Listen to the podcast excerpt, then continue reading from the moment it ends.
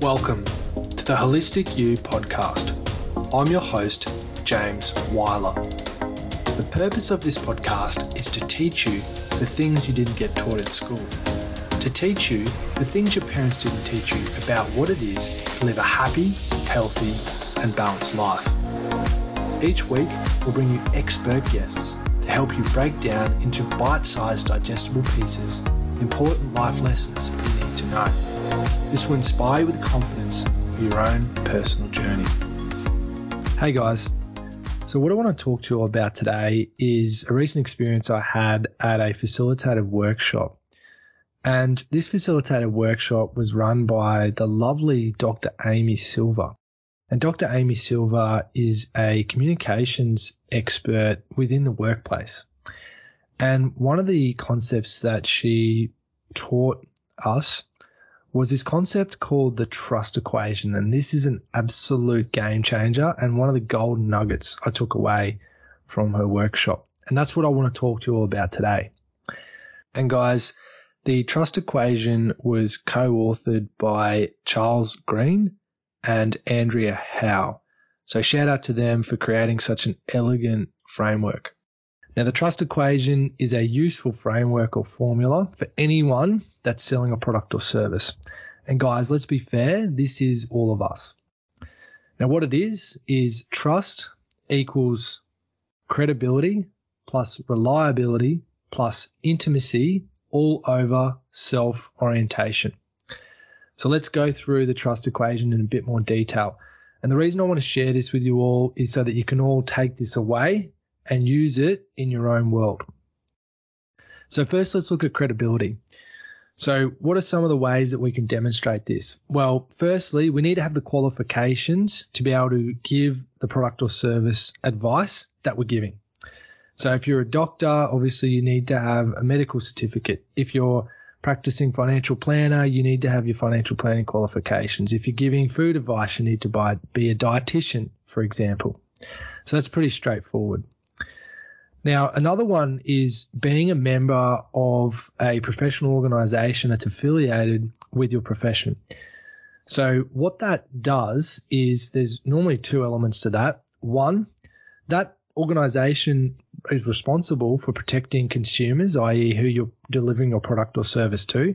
And two, normally, if you are a member of that organization, that organization's role is to uphold the standards of that profession. So that's literally what mine does in my industry and demonstrating to your client that you are a member of that demonstrates and, and reaffirms that credibility. You can also talk about your experience or how long you've um, had experience in the role. You can provide references or testimonials. And finally, you can also refer your client to some awards that you've won. So we all find it hard and a bit shameful to boast. But guys, who cares? It's important for you to actually share. If you're an award winning advisor or an award winning doctor, share that with your client um, because again, that client or patient or, or whoever the person is that delivering the service to, because that'll reaffirm that credibility. Now, obviously, we can do this through framing, and there's lots of ways that you can actually deliver that information, and you can even make it conversational. But demonstrating all of those things is going to add to your credibility. Now, the next part is reliability. And if I was to define reliability, I would say it's doing what you say you're going to do when you say you're going to do it. And there's a number of different ways that we can demonstrate this. But in my eyes, the important ways that we can demonstrate this is by managing expectations with clients and communicating those expectations clearly and concisely. And what does that actually mean? So let's translate that. So in my world, we provide a service level agreement after we've had a conversation with a client about going through the advice process. And what does this look like? Well, you'll have a scope of service, i.e., what specifically are you going to deliver as part of that service? You'll, you'll also include how that is going to actually be implemented you also include the time frame for implementation and what the cost is. Now, for those of us that um, may be delivering different products and services over various periods of time, putting in place iterative steps and costs associated with those steps and the scope associated with each of those steps is important. Now, this is the important part. And I actually did get this advice from Paul Booth, who's a communications expert that I personally work with. He suggested that when you're sharing this with your client and when you're providing this terms of service or service level agreement, get them clearly and concisely to repeat back to you, okay, what their understanding is of what they've entered into. This will allow you both to sing off the same hymn sheet this will allow you to understand what they understand and them to understand what you understand, thereby creating reliable relationship and also building that trust. Now, the next part is intimacy. Now, intimacy is not hugs and kisses, guys. Intimacy is being relational. Intimacy is being personable. Now, again, um, something I'd like to credit Paul Booth with is he talks about building trust and and I think this translates to intimacy in this uh, particular scenario as thinking about, feeling about, and feeling being the, the, the key part there, feeling what it would be like to enter into that person's world. So feeling what it would be like to enter into that person's world. Now this will allow you to minimize the difference between you and that person.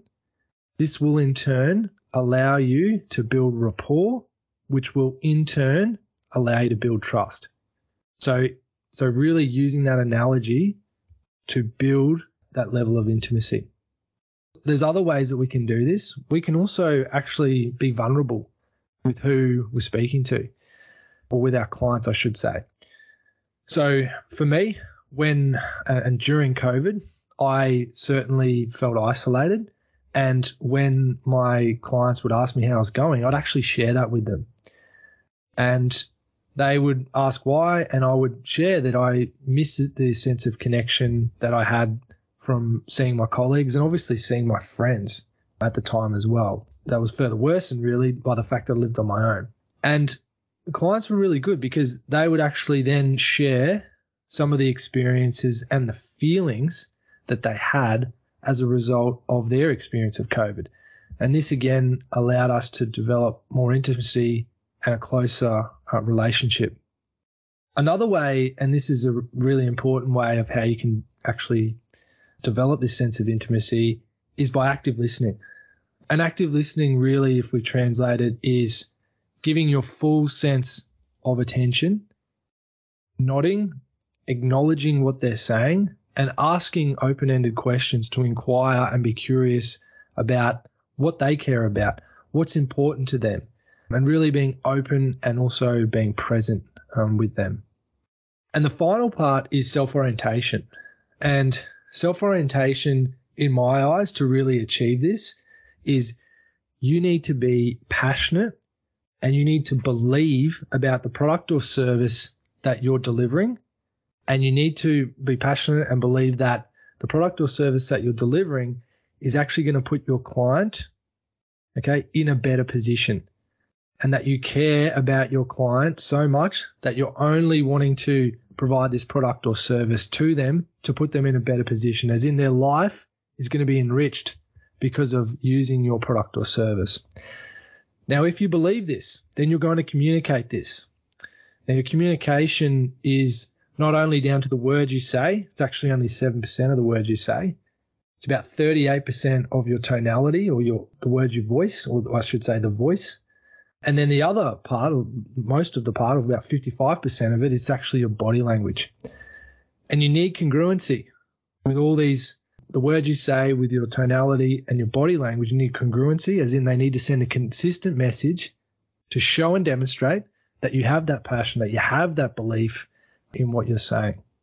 And that that's that belief and that passion is going to result in your client again being in a better off position by receiving that advice or service from you.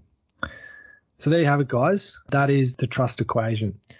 So again, trust equals credibility plus reliability plus intimacy over self orientation.